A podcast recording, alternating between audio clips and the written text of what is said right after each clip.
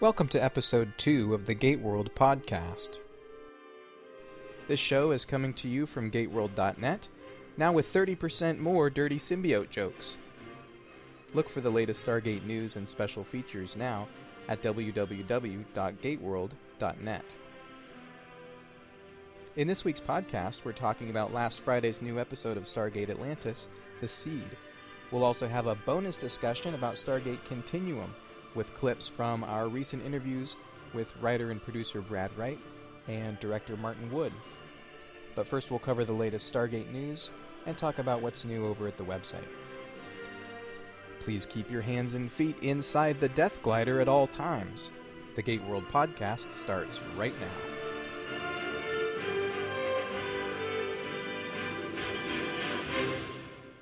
Let's kick off our second episode today with a new feature. And this is something that I deliberately did not warn David about ahead of time.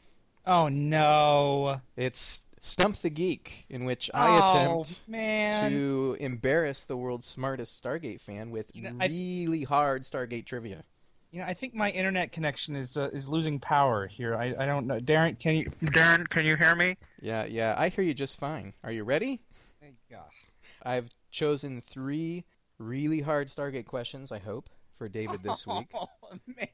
And uh, I'm looking forward to you, the listener, looking for you to send in some tough trivia questions of your own for next week. In fact, I don't know, maybe we'll mix it up next week and David will get to ask me some hard trivia questions. Hey, I'd like that. Ready, David? Yeah, sure. Let's let's get it over with. Question number one.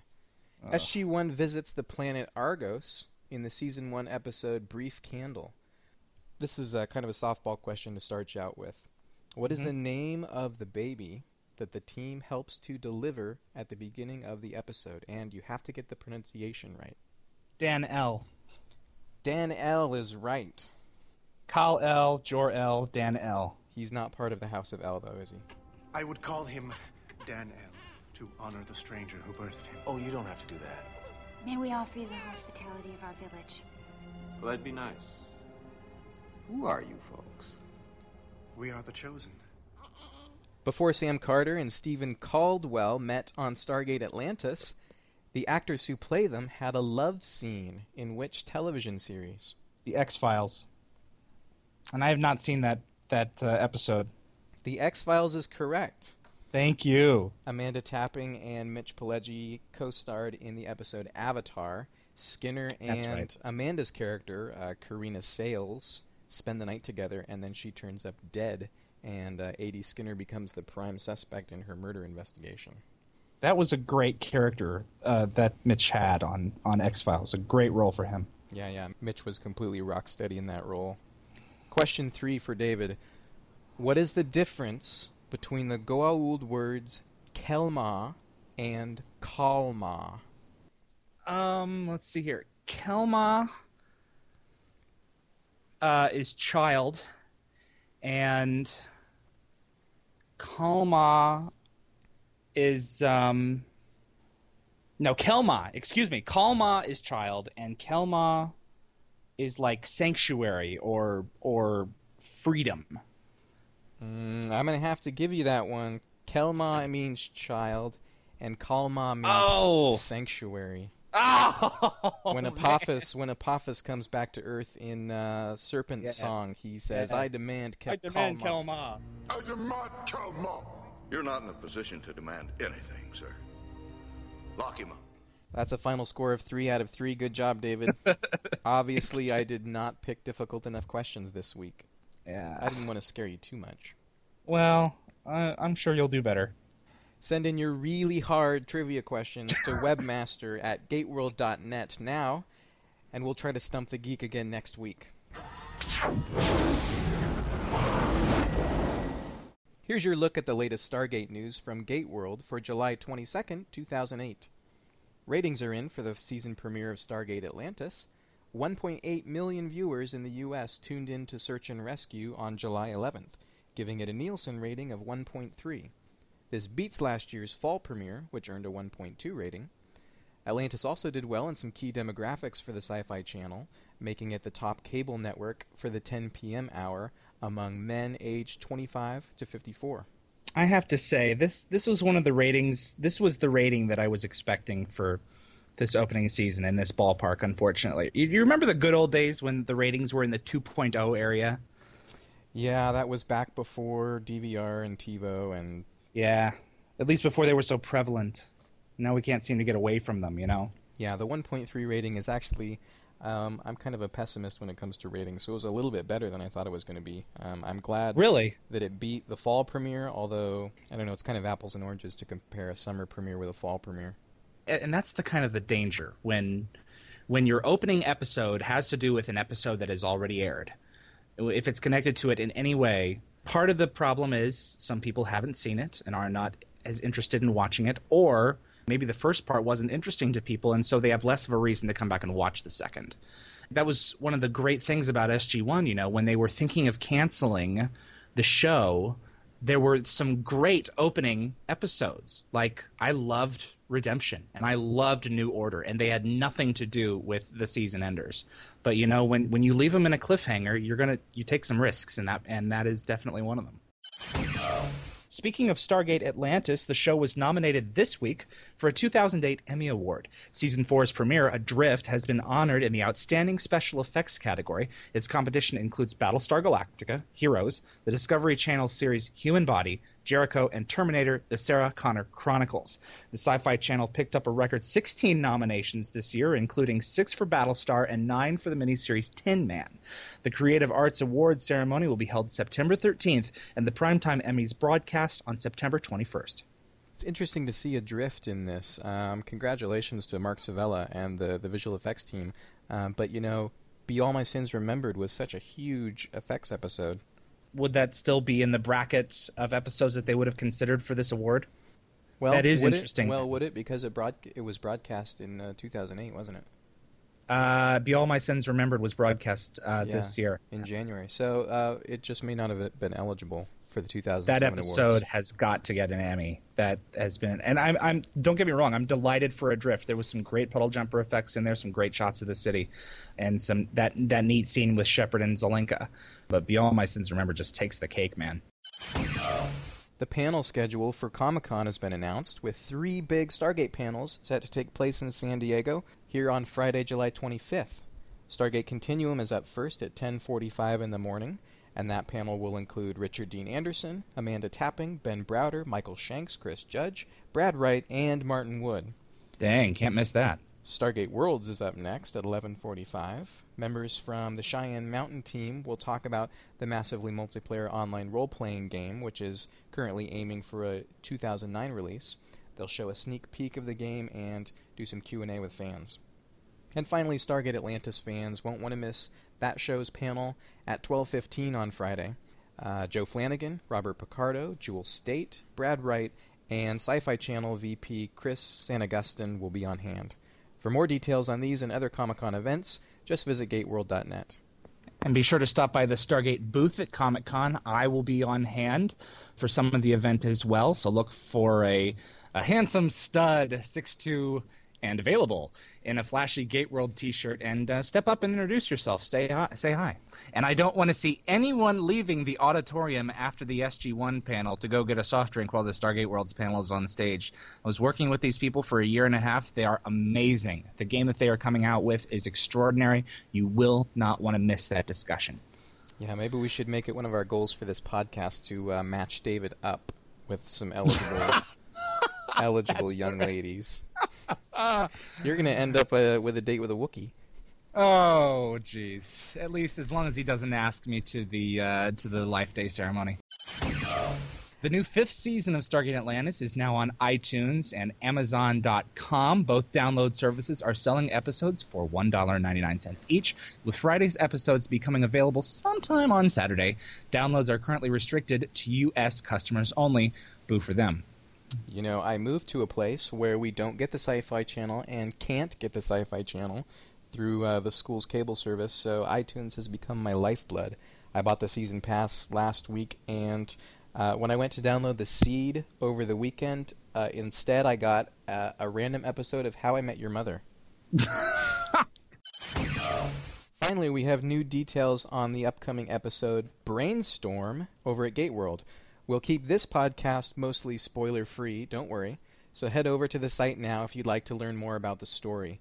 Brainstorm is written by Martin Gero and will also be Martin's directorial debut for Stargate.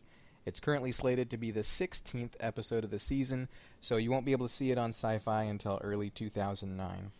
Martin recently directed his uh, first feature film, um, which I prefer to call Young People Doing It, uh, which I'm still waiting to arrive in Phoenix. This guy's not only is a, he a friend of mine, but he's a talented young writer, and I'm sure he's Oh, going to yeah. make an equally talented director. Oh, yeah. The guy's just going to kick butt. Maybe we should have a contest to uh, come up with some more family friendly titles for Martin's movie. Here's what's new this week at GateWorld.net. I say we move on. Darren and I were invited to the crew's theatrical showing of Stargate Continuum in April.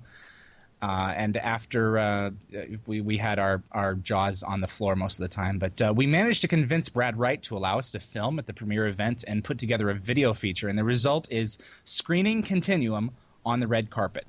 And it's on the site now. It's a 20 minute special, give or take, um, with ep- with interviews with 20 cast and crew members. And this is a this is the feature that I've just been been busting at the seams for the past three months to to show everyone. You did Um, a really great job with this one. It's I was it's- very proud of it. Thank you. I mean, Um, we are at the end of the day. Gate World is a fan site. We're a couple of, of Stargate loving nerds who sit down and, and have fun doing this stuff, and it's just amazing that we even got invited to the event. Let alone that Brad let us shoot and publish from it, so that everybody else in the world can see some of the things that we saw. Yeah, you know, I I don't care as much about these events if I can't share it with the fans. As soon as he said, you know, that that that he would like us to show up, the the, the first flash in my head was great. A and then B, what can I do to turn this around and, and give it to my fellow Gators? So that's that's it's a 20 minute special. Interviews 20 of the cast and crew members both before they sat down to watch the completed movie and afterward. And here's a sample of the atmosphere at the event. I'm just looking forward to seeing it again. I think it's a really great uh, film. I think it's uh, it's going to be an instant fan favorite. It's got all sorts of fun, tiny surprises. I want, I want to see what Brad changed yesterday. I want to see if he's changed it from what we finally locked into and, and made. I just want to see if he changed it. That's the only thing I'm worried, worried about. I want to see the Arctic footage. Oh yeah. You really looking forward to that? Have Yeah. you seen it yet? I've seen some of it, but I haven't seen it all put together, and I want to see the plane. The uh, flying the F-15. Wow. I've I seen actually it. did. She, she actually flew it. I've seen it 10 million times, but I've never seen it big. Yeah. And I'm really looking forward to seeing it big. So, and watching an audience react to it. Yeah. Television directors never get a chance to have an audience react, so I'm very interested in seeing that. And what you don't see in the video is that I bumped my flight from Vancouver to Philadelphia to a, a red eye and went to the event, which was, of course, a once in a lifetime treat. Uh, and then took a red eye home, drove an hour from Philadelphia, and went straight to class on Monday morning. See, but if I could have filmed that, I would have. If you haven't visited the Stargate Image Gallery yet, here's another 10,000 reasons. Thanks to the amazing screen capping efforts of T. Sax Lady, the Atlantis. Nora. The Atlanta Season 4 gallery is almost complete. The DVDs have been out for only two weeks now, and we're just about done. You know, by the time this podcast goes up, we might even be done. We Probably only have be done, yeah. two episodes left. As of right now, we've added more than 10,000 new images from 18 out of 20 episodes in Season 4. Everything except for Outcast and Harmony. Those two episodes will be added very, very soon. These are high quality screen caps from the DVDs. And uh, once we get season four all done, it'll bring the gallery's total number up to more than 215,000 images. And you think we're going to slow down, but we're not. You know, Uh, we already have plans to expand in, into new uh, galleries, some photo galleries, and a couple of new sections for galleries that you can't find anywhere on the internet. I thought it was really cool that we um, did a Stargate Infinity gallery, and that's that's something that not a lot of people would have thought of would have thought of producing. You know, Yeah, there, or are, there are a couple of people out there who like Stargate Infinity. and so many of, of the Stargate cap sites out there, which boggles me, don't include the film, the original theatrical feature. And that was the first thing that I did. That when when I started when you and I started working on this, I thought that was really important to get some high quality shots of that. Yeah, so uh, we'll be doing some galleries from lots of conventions. We've got some convention goers out there who've got these great high powered cameras. We're taking some great photos for us. Uh, we'll be doing convention galleries. And uh, who knows, if I find some time, maybe we'll get some screen caps done from season 5 of Atlantis. In last week's podcast, we gave you a sneak preview of Gate World's interview with Robert Picardo, my favorite actor of all time, and it's on the site now. The actor behind Richard Woolsey chatted with us for half an hour about Stargate Atlantis and the Star Trek franchise. Just how is an irritating antagonist like Woolsey going to be integrated into the show? Listen to the interview now to hear Picardo's answer. Just visit Gateworld or subscribe to the new Gateworld Interviews podcast. We're not done covering episodes like Search and Rescue and The Seed just because they've aired on sci fi. While you're passing away the time waiting for the next episode, you can find a complete transcript of the new episode. You can find Gateworld's story summary, pictures, a list of related Omnipedia links, and a whole lot more. You can also vote in the poll to help rate this episode. 6,000 fans gave Search and Rescue an average of 8.86 out of 10 last week.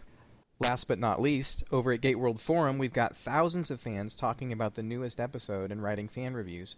We'd love to have you join us don't balk at the size of the community. You know, I, I, I talk with people on a regular basis in our forum who who say that they, they see people who are like, oh no, it's thirty thousand members. How can I possibly find a way in there? You know, how how am I possibly possibly going to have a voice?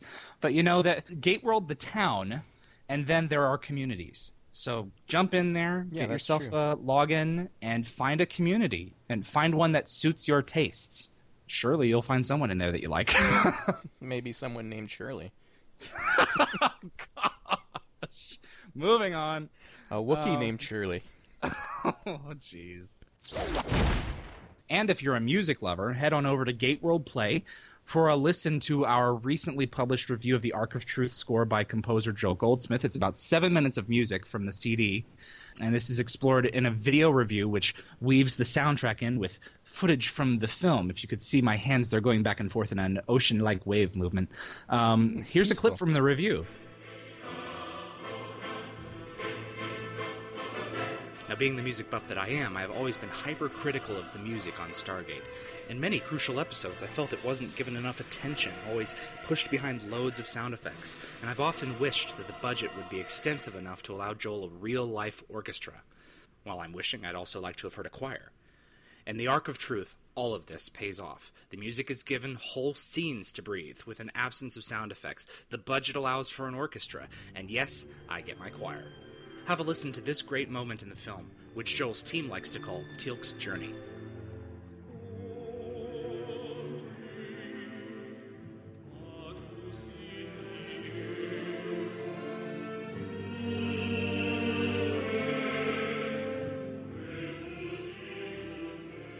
Joel did a fantastic job with the score on this one, and obviously you are a music aficionado. oh yeah, I'm a I'm a music aficionado when it comes to the Goldsmith family, and I mean it's it's just a privilege to know the man. You know, it's he's he's done such good work.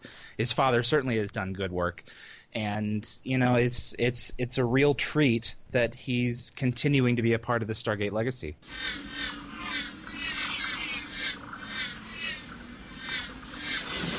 Before we continue on to our main discussion of The Seed, let's talk a little bit about Stargate Continuum. The new movie is on DVD and Blu ray in just one week. Yeah, this is one that I've been looking forward to for a long time. I had a lot of fun with the Ori arc, but this is the first SG1 story that is unhindered in three years. You know, and yes, it uh, you hear a lot of people say that you know this this story is is is a complete one off. I have to disagree with that. You know, this this story is about Baal and is re- resolving a huge issue with the the stories uh, that SG One has been telling. You know, but it, it also is a one off in in that you know it has uh, it's not just about Baal. It's a one off in that it's completely, I think, accessible to to people who are not hardcore Stargate fans who have not seen a whole lot of the series or any of the exactly. series necessarily. But you're right; it's connected to the show in that in that in season ten Baal and all of Baal's clones were sort of a, a, thread that, that the show had to leave hanging when it got canceled. And so yeah. this is going to tie up that loose end while having still a standalone story to tell. Yeah, and you know, I've I've already suggested that a couple of my friends, you know, who don't watch Stargate and therefore know very little about me, should uh, should see this to to gain some insight into the madness that is my career yeah, I'm looking forward to uh, I'm looking forward to shoving this CD into the uh, into the the disc player and and calling them over and saying, "Watch." Let's listen to a clip from Brad Wright.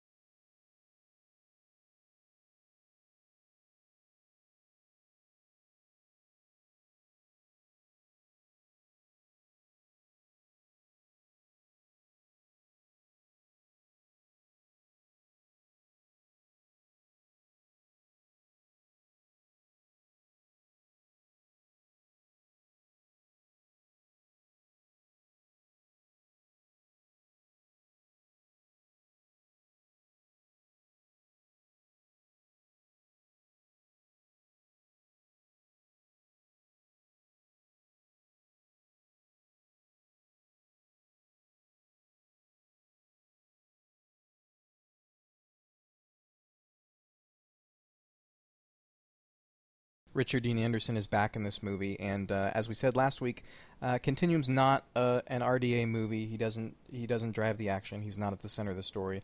But you know, to be honest, I've been a little disillusioned with the Jack O'Neill character for a couple of years, since he was no longer the head of SG-1, starting with season eight. Uh, and it, it seemed like RDA was was kind of not quite there for his last year. You know, he wanted to move on, and I think they realized after a while that yes, the show could be done without him. But when his time is divided so much like that, it's hard to jump into the shoes of Jack O'Neill. You know, this is such an this is such a this is such an iconic character. You know, mm-hmm. like like Indiana Jones or mm-hmm. any any other number like Han Solo. You know, I mean, to, to, I, he's constantly compared to Harrison Ford. I know, but you know, this is this is a, a very witty role that you can't that you can't always just flip on and let's let's face it, he did he did have his thoughts with with his daughter, and you know I can't say I blame him. So I'm glad that he was able to go away and do his thing, and now when he comes back, he can really get to work. I loved his performance in uh, in the return. It was just great. You know what were you mm-hmm. doing down there? The backstroke. I, I just I just died. I'm glad that he's back. And it says with special appearance by Richard Dean Anderson, if if I'm not mistaken, in the tile at the beginning of the uh, at the beginning of the film. So you know it's it's it's not about Rick and it's not about Jack. And um, yeah, but you know, it's, it's great the Jack, the Jack that is in this movie, I think is is is the Jack that we know and love from the early years of SG One. He's he's irreverent. He's at times he's deeply serious to the point of anger, uh, and it, it mm-hmm. just sh- some of these scenes uh, just show that Rick is recharged, and when he comes back and gets to yeah. Stargate once a year, he yeah. he is he's there. Yeah, Brad wrote him some great lines. I mean, that is why we went through all this singing. Get rid of the last bad guy, and then there's cake. I mean, that's great. And every time Jack comes back, there are fans who want to see how is Jack going to interact with Sam, how is Jack going to interact with Daniel, and yeah. I'm happy to say that there there are great little moments for both of those relationships in the movie. Now, some of the producers have said that Stargate Continuum, as its Ark of Truth, was more of the resolve the series arcs, but Continuum as a standalone movie would be more of a rehearsal for a possible theatrical Stargate release.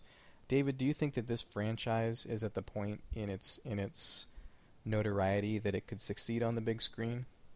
If it's going to continue to succeed, it has to it has to be allowed to grow like what with Chris Judge said to us in in uh, our our recent interview with him on the red carpet. You know, the the, mil- the movie was a great litmus test, and you can you can do DVD movies for a few years.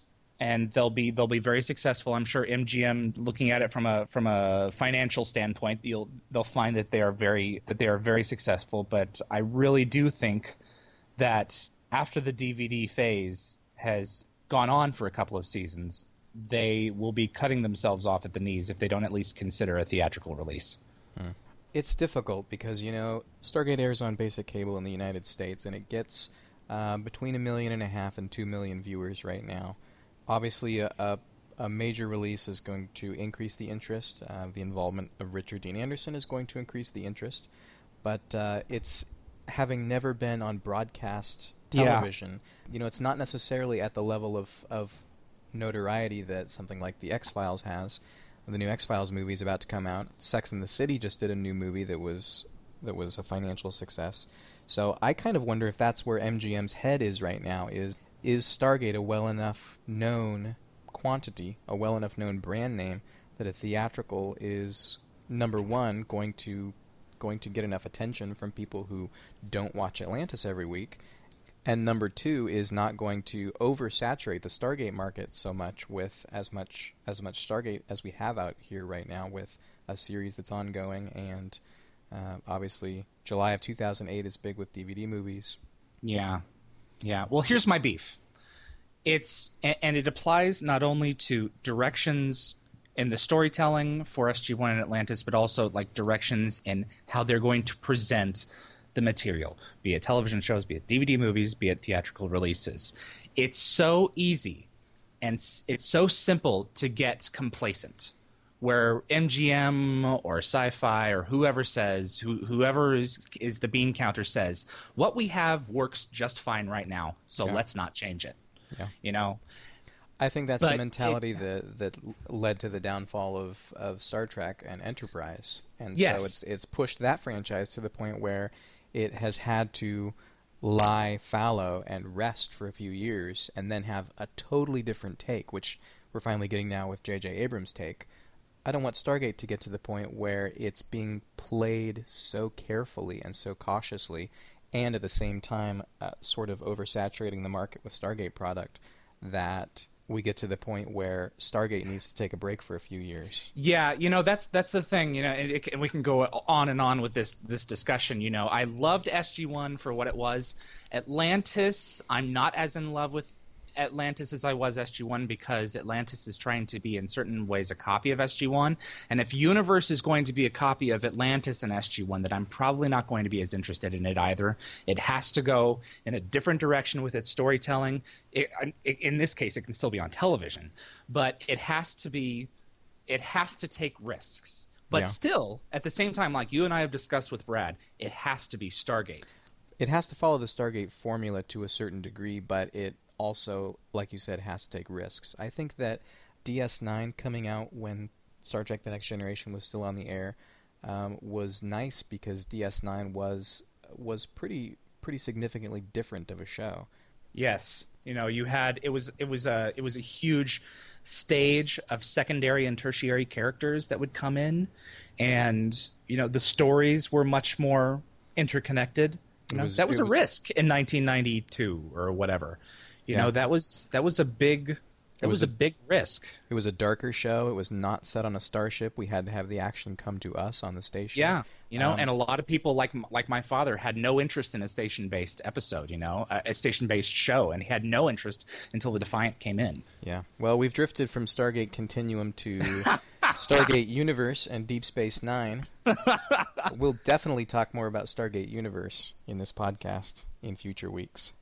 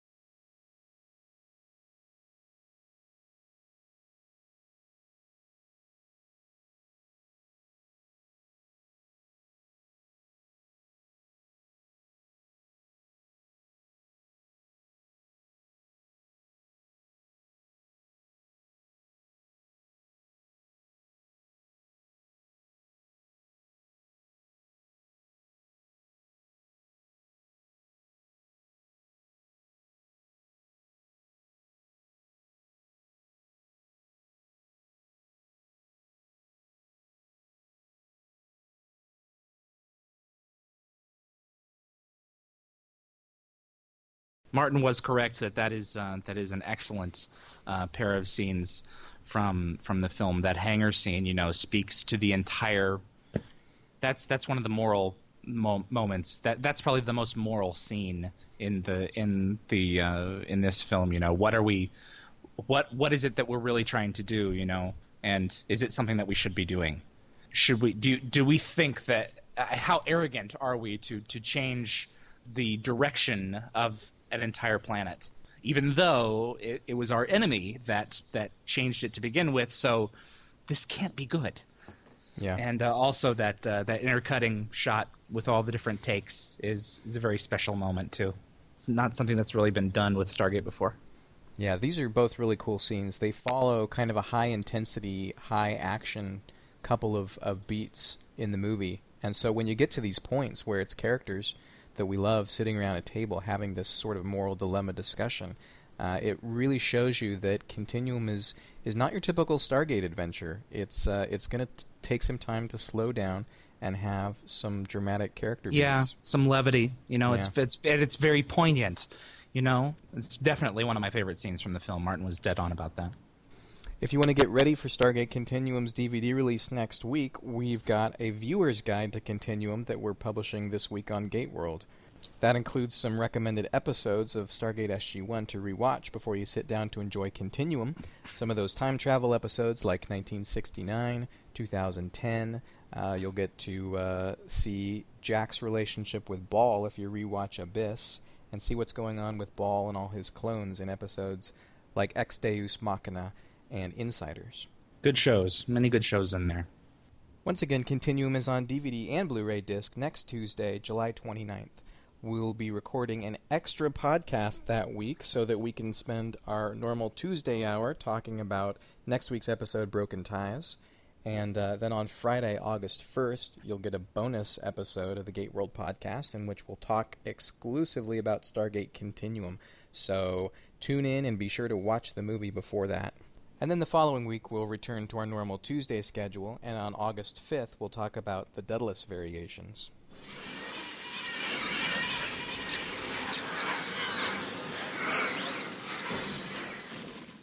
Our main discussion topic for this week is uh, The Seed, which aired this past Friday on the Sci Fi Channel, in which Jennifer Keller gets eaten alive by a giant booger. A giant booger? Giant tendril like booger. You know, it, it had a lot of. Um, you know, I, I saw a lot of connections from Spielberg's War of the Worlds, um, and I, I know it was supposed to look like Wraith, but uh, I got that I got that feeling from it. You know, like it was like it was this that growing creature. You know, that that that choked the Earth in uh, in War of the Worlds. That was that was based off of human blood. Yeah, I really loved the the explanation for how the hive ships are conceived. Yeah, so now the explanation given in the episode is that this is sort of the process by which hive ships are apparently grown, or at least it's hinted at that. Beckett and Zelenka, I think, are talking in the episode. They say, We've always known that the hive ships are organic technology, but we never knew how they were created before. Does that mean that this is the normal process for creating a Wraith hive ship? And that every time you make one, you have to have a human, a sacrifice, some other form of life that you that you basically put at the heart of your hive ship and grow grow the hive ship out of that person. Yeah, I was I was thinking that it was going to be as I was I was watching these tendrils grow and grow. I was thinking about Spoils of War, where Andee Frizzell as one of the Wraith Queens is is basically plugged into this giant mass and I thought it was going to be more like that, you know, where she she was going to she was going to be at the center of at of some kind of wraith technology, be it a cloning facility or a, um, or something like that. But um, it really wasn't what I was expecting, you know. And yeah, it does raise it does raise the question: Is this the normal way that that this happens, or is this um, is this uh, just what the virus has access to? So it's going to use a human to to provide the um, the brain bandwidth to create a hive ship or a, or a scout ship or a, you know whatever it, it, was going to ultimately become, whatever it was going to ultimately change Atlantis into. Yeah, it's interesting to think about the idea that maybe a hive ship needs a, a human brain or or an organic brain as a central processing unit. There's this this part in the seed where Jennifer basically gets taken over by this thing, and it starts to speak through her as as an intelligence. Yeah, I didn't see that coming. That was very clever. That was very that was very sweet. There have been comparisons made to Sam Carter being taken over by the computer virus in season true. four's Entity. I don't know. I think that they, they didn't take it too far to make it too similar to that. Having your mind taken over and, and an alien consciousness speak through you is sort of a sci-fi staple. Entity didn't actually cross my mind at all. Yeah, that didn't that didn't occur to me. Not to say that uh, it wouldn't to most fans, but you know, I I, think think I that- didn't think about that. I think that maybe if Shepard had gotten into the chamber at the end of the episode and found Keller sort of sitting up and awake and engaged, and the alien having an having an argument with him through that through that interface, Yeah, it, it might have been a little bit more similar. yeah, that would have been interesting too. But yeah, you, you run a risk of, of repeating what you've already done in, in SG One. Yeah. So, and Woolsey um, taking over the base. You know, I felt I was watching that scene of him in the uh, in the conference room of uh, with the new conference table, might I add, which is hideous. Um, I don't like that new table. You know, he was sitting there. He brought his he brought his folder in. He brought his pen in, and I it, it was like I was watching a, a meeting at one of my previous jobs where we sit in. We so what's what's the discussion topics? You know, what what are what are the points of action? You know, what do you need to do to get this done? What do you need to do to get this done? Why is this not being done? What are the reasons why this is not done? What can we do to lower those barriers? You know, uh, do you have time for this project? And it was like, oh my gosh, I, I know exactly what they're going through, and it sucks. He's a You know? businessman and a bureaucrat, and that not only the way that he interacts with that and conducts the meeting, but the fact that they're at that big conference table just makes it it feel so familiar, at least to those of us who've who've had those kind of jobs. But I actually like the table. It kind of got back to the SG1 conference table feeling. Oh, really? I always felt like the the sort of big wide arc table segments that they had in the first several years of the show sort of separated the characters a bit too much. I'm sure it was interesting to shoot with it, but uh, it always made it feel like the characters were too far apart for me. Because here we've got we've got everybody kind of cozy up elbow to elbow, and Right. seeing seeing Ronan sitting at a conference table, sitting back with his arms folded, it was just I think hilarious. Yeah, But you know, it, it, bringing a piece of home like that, like a conference table, you have to ask yourself what was running through Woolsey's head. It's to so think that he needed to bring his table. It's so Yeah. impersonal. You know, I can just what see like choice. Someone jumping up on the table and like doing, you know, like gyrating, or I mean, come on. we remembered at the very beginning of Atlantis season one, everybody who came on the expedition originally got to bring one personal item from home. Is this Woolsey's personal item, a giant conference table? Yeah, I know. He he couldn't bring the uh, he couldn't bring the Yorkie, so he brought the uh, he brought the table instead. You know, I don't think that's the case anymore. I I, I hope that they're allowed to bring more contents now that they've got uh, a fort. Now that they know that Atlantis does exist on the other side and that they have the room for it, I'm I'm sure uh, he was allowed to bring more than the conference table. Yeah. Well, we've seen characters with uh, with more than one item. This has been talked about on the forum. How Shepard Yeah. has. He's got the football tape. He's got War and Peace. He's got Yeah. the Johnny Cash poster. Yeah, exactly. Got, we see in this episode he's got golf clubs. exactly. Well, he's had those at least two years now, so that's something that you could probably borrow from a from another from a fellow golfer. Yeah. It's not like Atlantis has has uh, Star Trek replicators. They can just make these things. Exactly. I think it's really important that we recognize the return of Paul McGillion in our Yeah. discussion here. You know, he was, that, I was not back. expecting to see him back so fast. Yeah, it's only been, uh, you know, if you ignore the mid-season break, it's only been a couple of episodes since he went into that freezer. Exactly. And I, I, I a part of me was kind of surprised that they didn't bring up the fact at all in this episode that he was that he was Michael's creation, and uh, Woolsey didn't have any hesitation about that. I mean, we, we understand that yes, he is not actually a part of the part of the uh, official member of the expedition, but uh, I was surprised Woolsey didn't have uh, more of a pause in in allowing him to uh, to help out with uh, whatever was going on. Yeah, I think you're right. Woolsey talks about the fact that he's concerned about Beckett because Beckett is not a member of the expedition, and Beckett, you know, has this medical condition that he needs to be in a hospital bed himself. Um, I was kind of surprised that it didn't come up that he is he's a clone. He's not Beckett. Michael's creation. Um, not only from the aspect of Woolsey's concerns about about Beckett being involved in the medical investigation.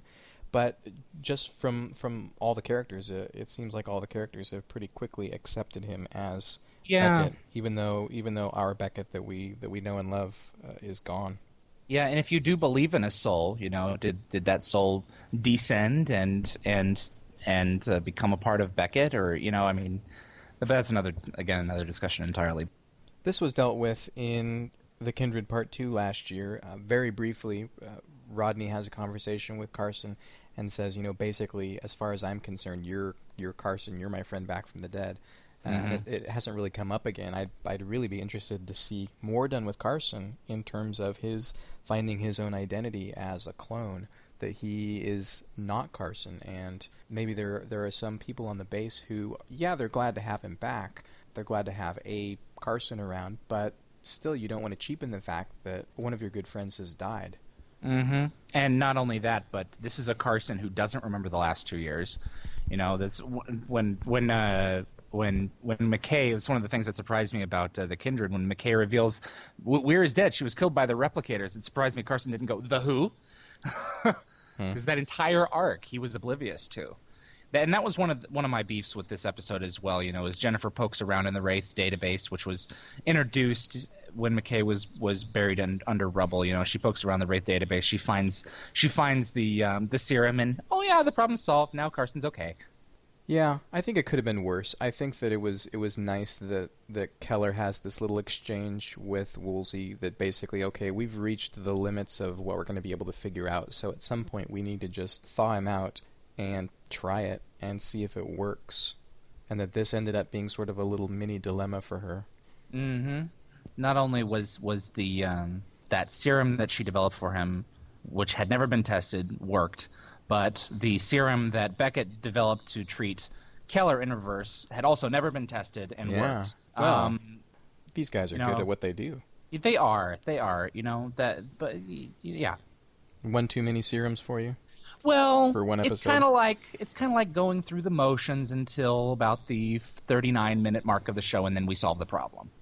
That's another one of those issues with, with that I have with episodic television is we, we get into a problem, we play around with it a little bit, we have some dialogue, we have some action scenes, and then we get out of it again. You know, there's there's never that fear that that something is going to be changed at the end of the episode. And granted, they, they are they're doing a good job of, of introducing elements like that in where something happens at the end of the episode that changes it, like like the rela- revelation at the end of um, of missing that Teyla is pregnant, and that spools Mhm. out throughout the series. You know, I'd have to say that I think season five is, is really off to a good start. Uh, I I enjoyed the seed uh, as as a standalone, self-contained for the most part episode.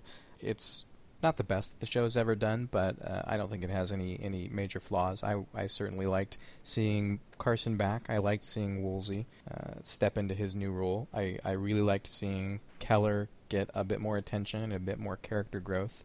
Uh, I'm one of those fans who just loves Jewel Staite and thinks that the character has a lot of potential once she gets her potential written for her. Mm-hmm.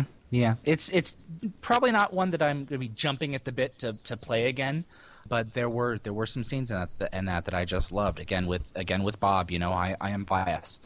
Well, it He's did good. two um, it did two important things for the for the overall story. It reintroduced Woolsey as the new base commander and sort of gave us a, a sense of how he's going to do this job, and it also got Carson out of the freezer. Yeah, exactly. And I'm I'm glad that he's doing things so differently. It's going to give them something new to play with. And I I know there are the fans out there who are who you know what whatever the team likes, they like. If the team accepts Woolsey, they'll accept Woolsey. If the team doesn't accept Woolsey, they won't accept Woolsey. I like what this character is doing to the team. You know, Oh, yeah. I, I like that he's that he's nails on a chalkboard to them. I think that they need that. A lot of fans have expressed concern over the Woolsey character being given such a prominent role in Atlantis, and you know I was hopeful when I heard the news, but this is this is Woolsey's first big Woolsey episode, and I think it's really going to take Atlantis to a new level. I think that there are there are a few actors out there who bring a certain sense of gravity to what they're doing, and this is not to detract from Atlantis's cast at all. I think Picardo brings a, a level of gravitas to the show that is really going to raise the game. I think. Yeah, and you know, not not to be spoilery about an upcoming episode, but you and I were there for the climax of Ghost in the Machine, and I was sitting down there in the Gatrium, and they're up there shooting, and, and Bob is with one of the prominent guest stars of the episode, and he's issue uh, Woolsey is issuing his ultimatum, and I'm thinking to myself, man, that's good, and I, am really looking forward to um, his character coming to bat for the team, and his character being forced to grow in directions that uh, he hadn't intended. No, he's not going to be able to to work by the book forever and his his first his first crisis, and he broke what six rules. Yeah, so, yeah, he's learning that. I yeah. think it's some great growth for the character, and I think it's it's it's going to make Woolsey the sort of guy that we can, even if you don't love him, you can really sort of sympathize with him. You can feel where he's coming from and what he's trying to accomplish. We're all victims of our circumstances, and yeah. we don't know Woolsey's circumstances yet. You know, it's one of the things I'm I'm looking forward to seeing. This last scene with Woolsey and Shepard, we'll play a clip in a minute, is absolutely telling for who his character is in his heart, I think. He goes to Shepard. He's usually the guy who is is evaluating other people and criticizing their judgment. Uh, and this, he goes to Shepherd at the end of the episode, and he he opens himself up, and he's extremely vulnerable, saying, "I just got off the phone with my bosses, and they're, you know, I screwed up in in these ways by breaking the rules. And you know, the rules are there for a reason, and I'm not sure if I if I don't get to follow the rules the way that I'm used to thinking about things, I'm not sure if I can do this. Yeah, it surprised me that the character said that, but reversely, I'm I'm glad that he did. Stargate Atlantis is not a musical, you know. He can't he can't pull himself out of space time and, and speak to the speak to the audience, like explain to us what he felt about that. So it was nice mm-hmm. that he was mm-hmm. able to go to Shepard and say these things, you know. Yeah, that's the Woolsey that I think I'm going to love in season five. That Woolsey who is is vulnerable there, and the Woolsey who all throughout the episode has to turn to his people who are used to these crisis situations and say, "Okay, well, what do I do? What do what do we do? Do you have a cure? Is there any way we can fix this? What are the options?" he's kind of flying by the seat of his pants. He's he's there, and at this point, so early in the game, he's really relying on the expertise of these people. Before I came down here, I was on a call with my superiors back on Earth. They were going over my preliminary report. What'd you tell them? The truth. That in my first three days as commander, I violated at least half a dozen basic security protocols. That many, huh? I compromised the safety of this base to rescue someone who may well have been beyond our help anyway. Hmm, but she wasn't. And we got her out. And if you had played by the rules, she'd be dead right now. The IOA would seem to agree with you. Apparently, they're willing to let the matter drop. So, what's the problem? The rules are there for a reason, Colonel. If I can't trust them, then I'm not sure I can do this job.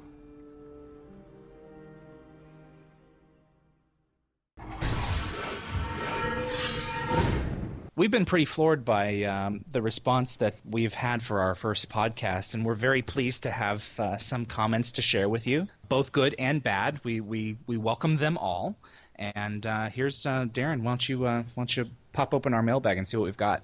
Let's look at the first email and comments that have been posted both at Gateworld Forum and uh, in the news comments thread.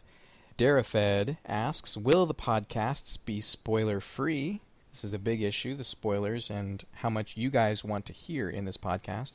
Uh, also, Thoth writes, I vehemently avoid spoilers on even basic details of upcoming episodes. In this podcast, I accidentally heard something last week about Carson, Keller, and a parasite before I managed to get the iPod out of my pocket and skip past the spoilers.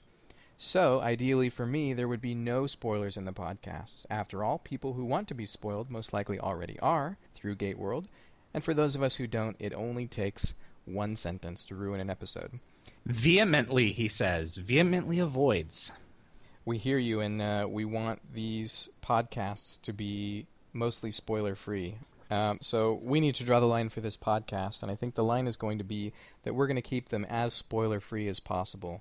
Now, every once in a while, we might play an interview clip where an actor is talking sort of in general terms about an upcoming episode, But um, you know the sort of spoiler reports that we do for unaired episodes on Gate World, we're not going to have those in the podcast. Maybourne and uh, others have asked for an RSS feed for those who don't use iTunes. Yeah, we've just started a new podcast page, which will hopefully make it easier for everybody to listen and subscribe. And that has links to iTunes and it has links to the standard RSS feed for this podcast so that you can go ahead and add it to your favorite podcast reader. Just visit gateworld.net slash podcast. Jason Wasser says, Thanks for the new podcast. Welcome. I have an idea for the show. You guys should talk about some favorite episodes and scenes. David, what are your all-time top uh, top three favorite episodes from both shows? Oh, Window of Opportunity. Uh, my favorites from uh, SG One are um, Summit and Last Stand. Mm-hmm. Uh, are my favorite episodes. Window of Opportunity as well. And for Atlantis, it would have to be Sunday and Before I Sleep, and how about Be All My Be All My Sins Remembered? remembered? the introduction of Fran. Yeah, we love Fran. We love Fran. Yeah, we're yeah. going to talk with Fran here pretty soon. We'll have uh, a clip from our interview on the podcast in another couple of weeks. Michelle Morgan, absolute fantastic. My favorites are episodes like Abyss, and yes. The Fifth Race is still one of my all-time favorites. Uh, Stargate Continuum is one of my new favorites. Be All My Sins Remembered. Midway, I thought was a great episode last year. It was very good. A Wraith named Bob. Hello, Wraith uh, I really enjoyed the podcast, especially the discussion about search and rescue. It may even be cool if you take thoughts from the Gateworld users that they post in an episode thoughts for podcast thread under the episode forum. That way, if you don't want their voices heard, and we don't, no, I'm just kidding, then uh, they know if they post in the thread, then it may be used. It certainly may, Mr. Bob. Yeah, we'll continue to look for more ways for users to submit material, maybe a, a even a phone number that they could call in and leave a voicemail if they want to have their voice on the podcast. Uh, or if not, we'll make sure to, to create some, some discussion threads where they can have their comments, post them to be read, like we're doing right now. So thank you everyone for your thoughts. Really appreciate it. You know this this um, this podcast is not about us, this and others. It's not about us. It's about you. So thank you for contributing. Thanks for spending your time with Gateworld today. We really want to hear from you. You can send your feedback to webmaster at gateworld.net or head over to Gateworld Forum and visit the podcast feedback thread. We'd also love it for you iTunes subscribers if you wanted to post a review right on iTunes. In this episode, we talked about the newest episode of Stargate Atlantis, The Seed, and Stargate Continuum, the upcoming DVD movie. Our main topic for discussion next week is Broken Ties, and don't forget we'll have that special bonus podcast a week from Friday to talk about Stargate Continuum. From GateWorld.net, this is Darren Sumner. This is David Read. And you've been listening to the Gateworld Podcast.